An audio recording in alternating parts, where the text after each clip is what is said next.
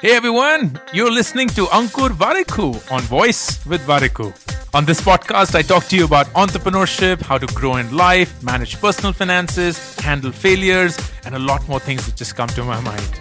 The episode begins.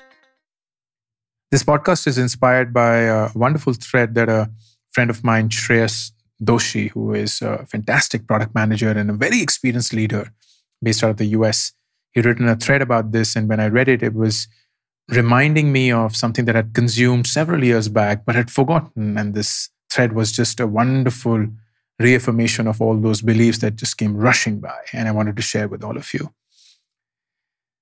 Very often, we would find ourselves in situations where we think we're doing a lot of work, but it may not be in the right direction.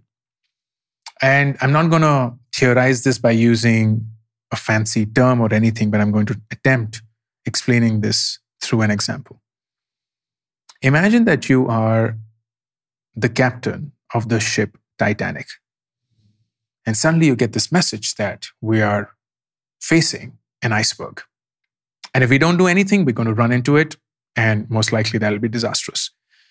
So, what you do is, oh my God, you suddenly start sharing the ship and you do everything that you can. And just in the nick of time, the ship suddenly goes and strikes the iceberg, barely, but enough to make damage happen. And now the ship is sinking and you have to save those people. So you start getting those lifeboats out. You start putting people on those lifeboats. You have these beautiful musicians who are playing, trying to calm people down. You are making things happen. You know that people will lose their lives, but you also know that your responsibility is to save lives and you'll go about doing that, doing that, doing that. And in the end, which is different from what actually happened at the Titanic, you also end up saving yourself. And once all of that is over, once that entire episode is done and dusted with, you suddenly made a hero. The world looks at you and goes, Oh my God, here's the captain of the ship Titanic who had thousands of people on board and still managed to save hundreds of lives because he was absolutely on the job. You suddenly call for press conferences. You are covered in magazines and newspapers on national television.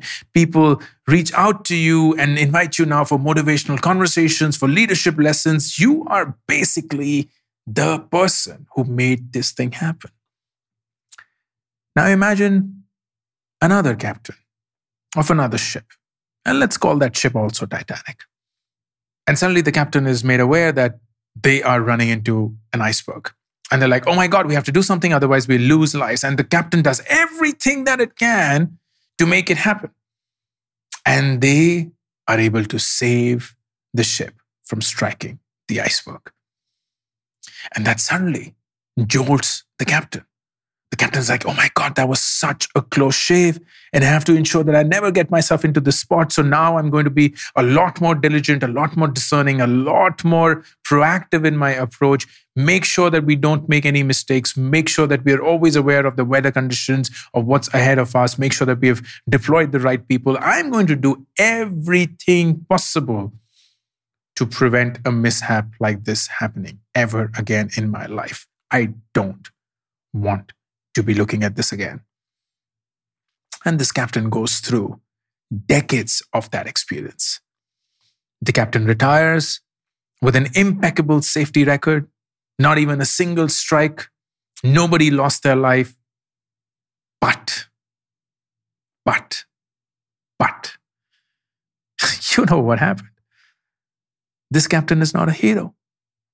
This captain will never be featured on magazines and newspapers on national television will rarely be invited for any talk around motivation, around crisis management, around leadership.